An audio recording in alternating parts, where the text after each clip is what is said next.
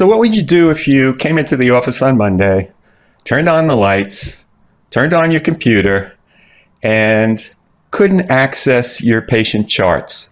You got a big screen with a big X on it with a timer that said within 48 hours, we're going to delete all your files unless you paid us X amount of dollars.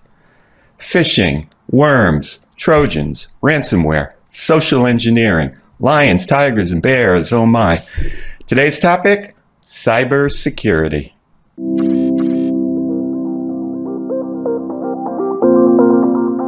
The future of orthodontics is evolving and changing every day. But although the way to achieve practice growth has changed, there's never been a better time to be an orthodontist.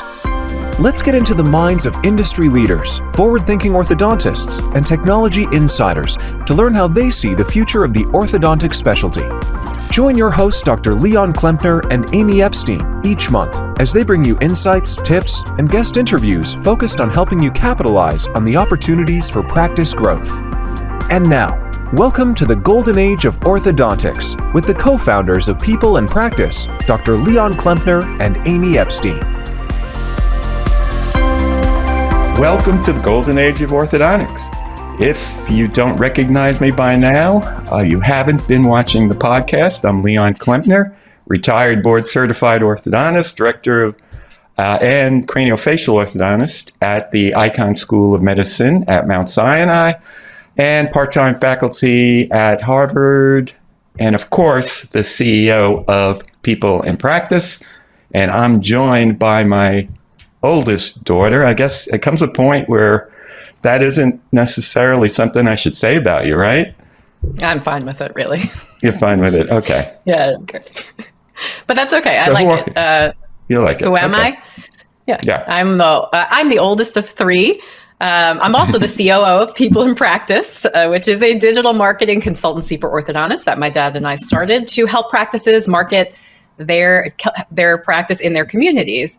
Um, I wanted to say if you don't recognize my dad, um, if you're looking for him at the AAO or any of these uh, trade shows and conferences, he's a six foot four. He's in the cloud. So if you look up a little bit and you look for the gray hair, that's how you can find him. So today, we're thrilled to have as our guest Steve McEvoy. So aside from when I asked Steve, how do I introduce you? He said, uh, car guy, a nerd, and a Canadian hiding in California. But moreover, He's an IT professional and project manager for MME Consulting, a computer company that specializes in serving dental practices nationwide. He has 20 years experience working hands-on with the technologies used in ortho practices like yours. He's a past chair of the AAO Committee on Information Technology, which is called CTEC. He speaks regularly at AAO conferences about computer technology and cybersecurity as it applies to an ortho practice. Steve, thank you for coming today. We are so happy to be talking with you. Hey, it's great to be here. Yeah, I'm enjoying the opening, so I can't wait to see what comes next. well, that was the end of the podcast. Thanks for watching. We're done. All right, Steve. So um, I get the whole cybersecurity thing, right? As an orthodontist, I get it. Uh, there are bad actors out there, and there are things that we need to do. But here's what I don't understand: is we're small potatoes. I mean, there's so many big corporations, there's banks, there's governments, there's all sorts of stuff that, that's out there. So, why exactly would we be so attractive as targets? That's a great question. And I think it comes back to two things. First, you're a lucrative target. Um, uh, I don't think it takes much research from a hacker's perspective to realize that um, an orthodontist or an oral surgeon or a dental specialist, you know, at least makes a decent living. Uh, so they know there's a little bit of money, you know, if they could dig in and get at it. But what really motivates them is that they know that they can get some leverage on you. Uh, they they understand that people in healthcare, uh, dental markets included, have HIPAA constraints, and if they can even get to the smallest piece of your data they can leverage you because the threat's a little different. You know, in the open, you were talking about you come in and your computer's ransomware. Well, if you're Joe Schmo auto mechanic and you have a good backup, you just say, forget it, you bad guys. I'm going to just restore my computer and I'm back into operation. The, the bad guys attacking you are going to get in, they're going to ransomware the computer, and they're going to take out a little piece of your data. They don't have to take your whole patient database, but they're going to grab a few things. And the threat's going to be modified. Not only do we have your data encrypted, and that's going to interrupt your business, but if you still don't pay us, we're going to publish, literally publish this patient information online on the dark web and put it up for sale. And now you're going to have a guaranteed HIPAA violation. And they know that you have that pressure to, to avoid that. So you're more likely to pay the ransom. I guess a third thing in their favor, why it matters, is that I think they understand that most dental uh, specialists are uh, small businesses and they probably don't have the best cybersecurity defenses. If they're going to attack a bank, there's defense there. But if they think about, well, maybe the average orthodontist doesn't do doesn't care that much about cybersecurity, maybe it's an easier target. So those are sort of the primary drivers that I think make you a juicy target for the bad guys to come after you. Mm-hmm. You know, we've always had um, some defenses in place. Like the one of the the oldest ones I can remember is the antiviral pro, uh, antivirus programs. Um, now with the ransom, uh, you know, people taking over your computer and, and holding your information ransom and all the phishing emails and scams and that we're seeing lately, is that still a thing? The antivirus software, is that still relevant to us? Yeah, it is. Um, you know, you, uh, it's again another great question: is do I still need antivirus on my computer in this day and age because the threats have changed? But yeah, there's there's still the old layer of uh, risk that's out there, but the antivirus programs have gone through a generational change as well, and many practices aren't using the best tools at this point. The the people that make antivirus programs have realized that the threats are dynamic and gotten more complicated, and social engineering scams and ransomware are much harder to detect. If you think in the old days, what we used to fight off was pop-ups on our computer screens, right? You get, you know, right. oh, go to Vegas and win a, you know, free Corvette. But now we're trying to fend off ransomware and they're trying to, and the virus looks different every day. Every new ransomware attack is a unique thing. So an old school antivirus program was just used to looking for a particular pattern, uh, an executable file that's coming in attached to an email. If it matched that pattern, it would stop it. But now it's a hacker that makes something that's completely dynamic. So there's a the, the better antivirus tools that are out there today are I just sort of going to refer to them as next gen antiviruses, and they're they're available from multiple companies. Um, they they're more intelligent. So a traditional antivirus program like you might have used five or seven years ago, like from a program company like Symantec or Norton or mm-hmm. whatever, would cover about 50% of the threats that are probably presented to you today, leaving 50% of the new th- things unprotected for you. A next gen antivirus is targeting that, un, that other 50%.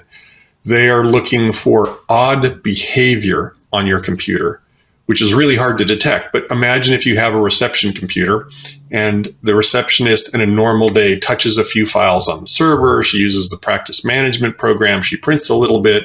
She never transfers any files out to the internet.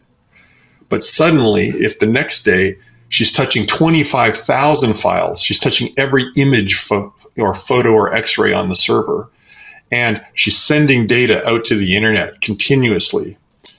Well, the, the next gen antivirus tools kind of use like an AI approach. They go, that's weird.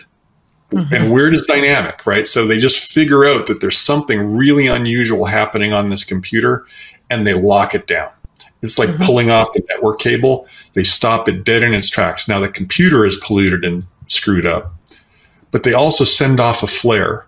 That, so to whoever your IT people are that are managing the next gen antivirus tool, they get a an email or a message or something pops up on a console that says, "Hey, there's a, a really serious thing happening over here on reception. We don't know what it is, but we isolated it before it could really get out of you know, get any further in the network.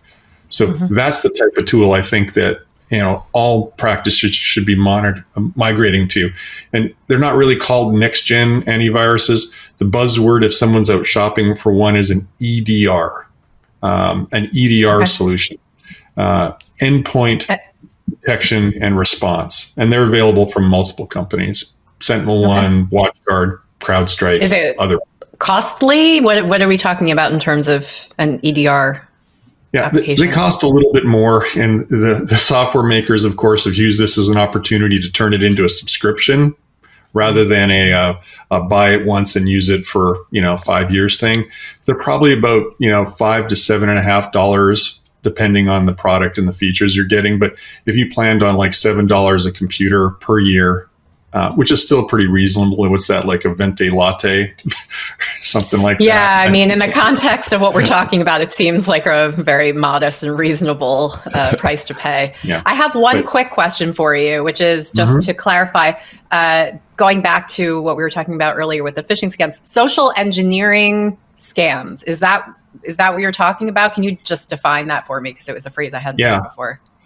So honestly, that is to me, that is the current biggest risk that's out there that's happening. That hackers are realizing they're up against hard firewalls and next gen antivirus tools now. And the weakest part of the whole system in your office is the person, right? Mm-hmm. Um, so they're they're they're not trying to breach directly into the computer now. They're trying to fool the staff member. And I think you know if you if you think back, right, we're kind of all aware of at this point what phishing was. And you know phishing in the old days was you'd get that email message from the nigerian prince that said you know i, I just need to transfer these $4 million over to the us can you help me? And, and none of us really fall for that i hope anymore. But the social engineering scams now are much more sophisticated. And when i look at incidents that i've been part of uh, helping people out it's been much more intelligent scams that they get fooled with. And I can give you some examples um, that are real world, have happened to orthodontic practices. The first is an office manager sends an email to the finance person in the office and says, Hey, here's the landscaper's bill. You know, maybe it's a thousand dollars. You know, please pay it. And the finance person normally gets bills forwarded from the uh, the office manager and dutifully cuts the check and puts the check you know you know like an orthodontist you probably many of you out there can relate. You know you get a stack of checks at the end of the week and you're signing you know you're flipping them over and signing them and you're doing all your payables. Just by chance the orthodontist is signing that check for that landscaper and goes wait a minute. This is going to the wrong place and asks the finance person, well, why are we, you know, paying this to a, a slightly different looking company? And the finance person goes, well, because the office manager sent me the bill like normal. Well, what really had gone on there is that a hacker had broken into the office manager's email account. Uh, the office manager had some bad password habits. She used the same username and password for everything. So somewhere else in the internet. She got breached, you know, maybe over at one of the other hacks at like companies like MyFitnessPal and stuff where their data gets leaked out onto the internet. And she used the same username and password for the company email. And so the hacker, though, got in and read all her email. They sat inside the mail system and figured out the power structure. They realized that there was a finance person. They realized that the doctor was involved in the process and then they saw that the office manager would periodically forward, you know, the invoice for the uh, the landscaper stuff to the finance person. So they faked it, right? Because they were oh in her email. They just made an email up with a fake invoice that looked like the landscaper, but with slightly different payment locations and sent it off to the finance person, right? So they they got opportunity, they got into the email system, they looked around, they took time, and then they made a very crafted, unique hack against that particular practice. So that was like a thousand dollar scam. But an even more popular scam that's happening now that I wanted to share is a clinical staff member, again, email, sends an email message to the office manager who is in charge of payroll. And she says, you know, I've got a new bank account. I've changed banks. Can you please uh, change my direct deposit for my paycheck to go to this new routing number and bank account information?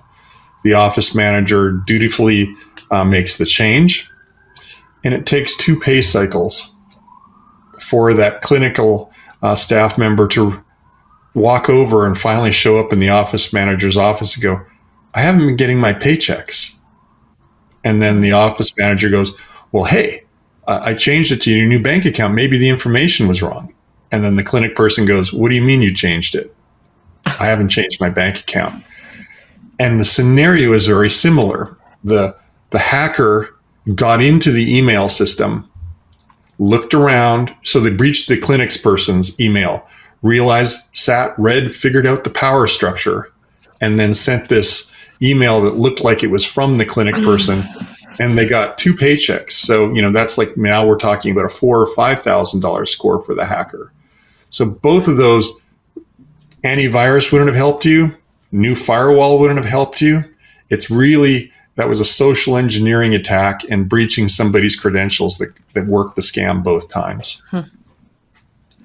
You know, um, first of all, you're scaring me right now.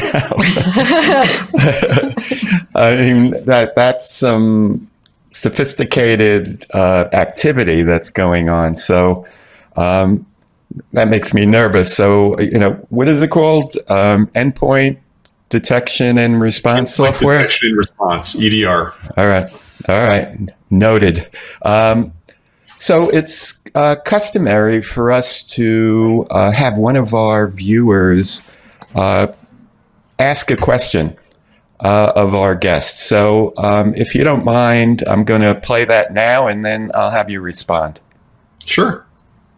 Hey, Steve, it's Mark Bronski from New York City. Uh, I've listened to you speak in the past about building a cybersecurity defense, sort of like building a brick wall to protect against online attacks. Where would you suggest that we start? It's really important. Thank you.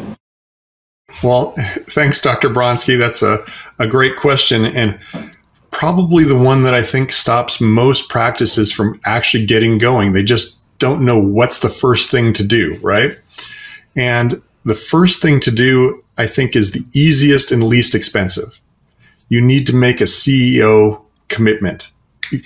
Whoever, if it's your business, you have to make a mantra choice. We are going to improve. That is the absolute number one first thing.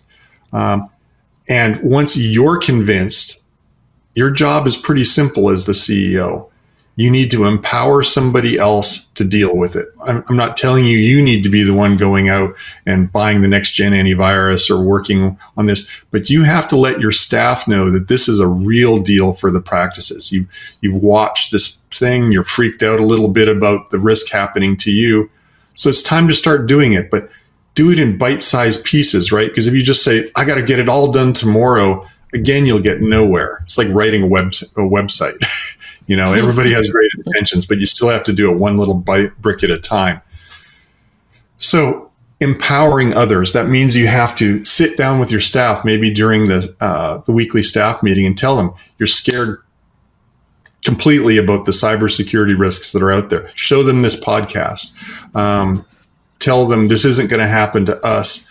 I'm going to take this really serious going forward. Then get your office manager, whoever your lieutenants are, involved. Tell them, look, I'm willing to spend a little bit of money, spend some practice time and resources on this. Let's get started building it a brick at a time. So, you know, empowering your office manager, but what you really need is your nerds to help, right? Whoever your nerd is that does your IT support needs to look at what your situation is. And there are probably a couple of different types of nerds you know, I'm a nerd, so I think of it as a compliment. But the um, you have people we're nerds that, too, by the way. You've got two, well, three nerds I, on this podcast right now. Hello.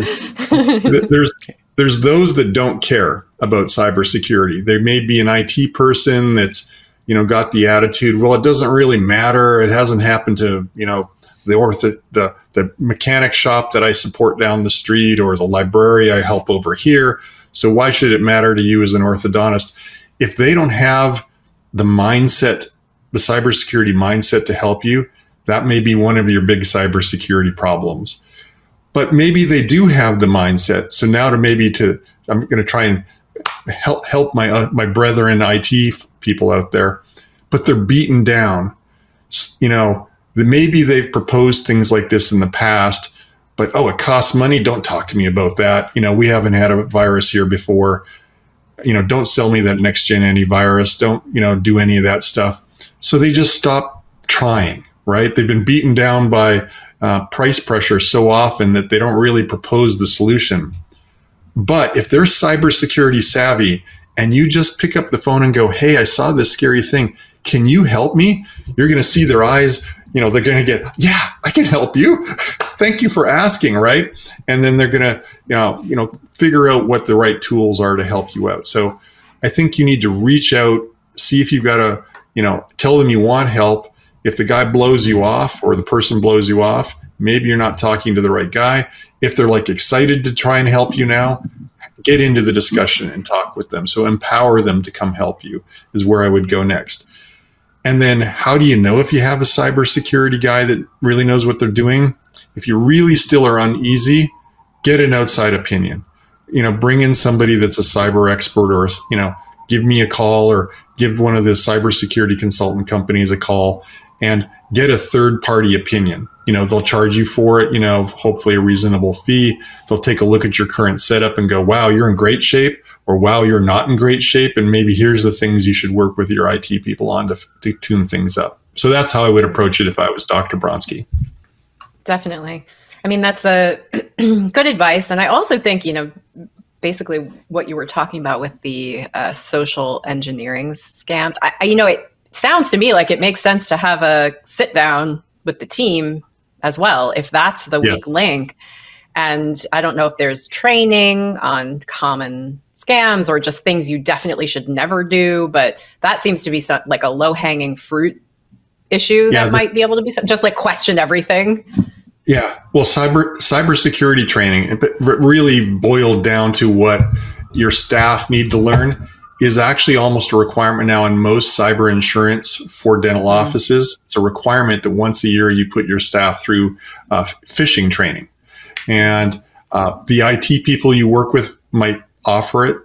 Or the I know there's cybersecurity companies out there like Black Talent, et cetera, that offer it as a service as well. So, you know, they have a like a literally an online training system. You get a certificate you know it's all recorded it only takes an hour for the staff to go through it and it helps keep them kind of keenly aware of what they're watching mm-hmm. for what's a phishing attack what's a social engineering scam look like yeah. and when you hire new staff again they're not in sync with the rest of your staff that are on annual training so you could give them this online training and uh, you know get them caught up with the rest of the team yep so Steve, I have, I have two questions I want to ask you, and I want to make sure we can fit them both in. The first one is about um, like the most common question that you get asked by orthodontists. Like, what's the one thing that everybody has on their mind? I want to make sure we address that. Sure. Well, if you think about those two social engineering scam examples I gave you, where was where was the weak spot?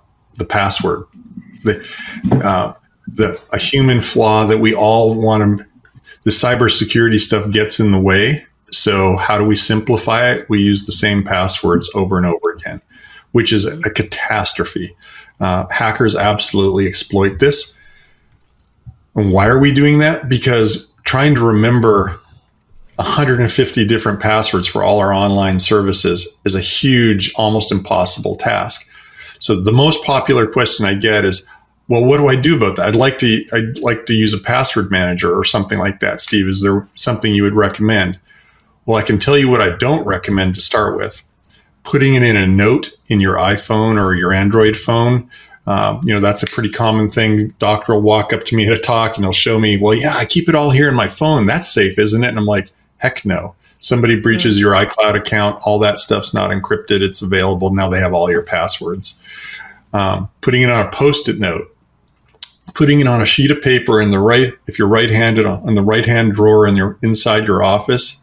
Honestly i find stuff in I, when i can't get into a computer i just look in the drawer on whichever handed side of the uh, the computer the uh, user is and often i find a sheet of paper in there with all the passwords on it. Um, putting it in a document on your office file server also a train wreck most people aren't aware that the server's index, they read all the files that are on the server. So if one of your staff is someplace else in the office and tells searches the server and says, "Can you show me anything with the word password or Invisalign in it?" It'll give them the answer. Mm-hmm. So the real place to put it is in a password manager. And there are lots of apps that are out there that can do it, but I'm going to tell you about one that I use. I don't get anything for telling this, I use it personally. I use it with our company. I use it with our customers. It's called 1Password. It's the number one password. And it's a Canadian company and it ticks all the boxes.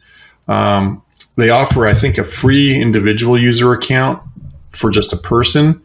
But I don't think free is good in any password manager because if it's right. free, you're the product. So what I want is reasonable. And I think 1Password for their proper professional accounts is three bucks a month. It's less than a latte. And for five bucks a month, they have a fantastic deal, a family plan, which allows up to five people to share the same password reservoir. And the idea is pretty simple. There's a concept of a vault. If you just get an individual account, you just get one vault and all your passwords go into it because what do you care, right? Your Netflix login, your Invisalign login, your Office computer login all go in there because nobody's sharing it with you. In a family or a business situation, you create different vaults. You make one for finances. Maybe you and your wife or husband share that. Um, in the office scenario, maybe you, the office manager, and the finance person share that vault. And then there's another vault called online services. Maybe you put the office Wi-Fi system and the Netflix login and stuff in that, and everybody in your that you allow 1Password login to your data can get into that vault. And you have your own private vault, you know, for the bank account, you know, your bank accounts and stuff like that. So it's a fantastic tool. It works on Windows, Mac, iPhones, Androids, and it all syncs, right? So if you share a, a vault and you each have it on your phone, it's always in replication and everything's always there. So it's a fantastic mm-hmm. tool for a reasonable price. And that's how you can get away from using the same password over and over again. You would have a login for the email system, you keep it in your 1Password, and you integrate it with your Google Chrome browser, and it fills it in for you automatically. So um, okay. then you can have a unique password per service. Okay, that was comprehensive and very seems straightforward uh, yep. to implement too. It, it, sounds like a first brick to me. Um, one last question that we have for you is about the um, cloud-based PMS versus local PMS, and is one more secure than the other? I mean, there's a bit of a feeling that maybe you're more secure if you're in the cloud, and there's more you know protection around rather than having a local server. But what do you what are your thoughts there? Yeah, that that's a really great question. I think people gravitate to the cloud because they're thinking it'll be it'll be more secure, um, and I believe in most cases it is because they're now there's full time nerds that work for whatever company's PMS you use that are trying to defend it, right? So rather than you just having your information on your own server and your own local IT people, you sort of offloaded that risk that hopefully there's smart people taking care of it. Although it's now exposed out on the internet in some sense. Mm. Um, but you can't ignore the computers inside your practice still. You're thinking, oh, great, I got rid of the practice management. It's all up there in the cloud. We use Gmail or Office 365 for our email. So our, our workstations here in the office don't matter anymore. They absolutely do. I've seen several attacks on cloud based systems that uh, almost were successful. And the mechanism of the attack is always the same. They still trick the, the person sitting at reception with some sort of phishing scam they get on that computer and they don't reveal themselves and they turn on something like a keylogger. What a keylogger is, is it's recording all your keystrokes. So essentially, what they get is the username and password for your web based practice management or whatever web based service you're using. And then they, but they've got remote access to that computer. So then what they do is they'll wait till the end of the day when you're no longer there. And then they just come in and they log in to your practice management system and they can get in there. And remember, I told you right at the beginning, why is a, uh, an orthodontic practice such a juicy target? All they need to do is extract a little bit of data, patient data, EPHI, and now they can ransom you. And they can go, hey, I've got some x rays, pay me. And mm-hmm. so you still need to care about your inside office computers just as much as when the PMS was inside. So next gen mm-hmm. antivirus, phishing training for your staff, all that stuff still matters, I think, in a cloud situation. Okay, we're going to take a moment yeah, to digest everything that you uh, just said and, and try to sleep tonight. Um, yeah, good Steve, luck this with has that. been, yeah, seriously, this has been very helpful. Um, and, and, you know, full disclosure, if a client of mine ever asks about IT security or whatever, I, I refer them over to Steve. And he, this is the reason why. He's uh, extremely knowledgeable, very helpful. Um, and we're not in any business relationship, but um, you know, obviously, this is someone who is well versed in what he does. So, Steve, thank you so much for being here today.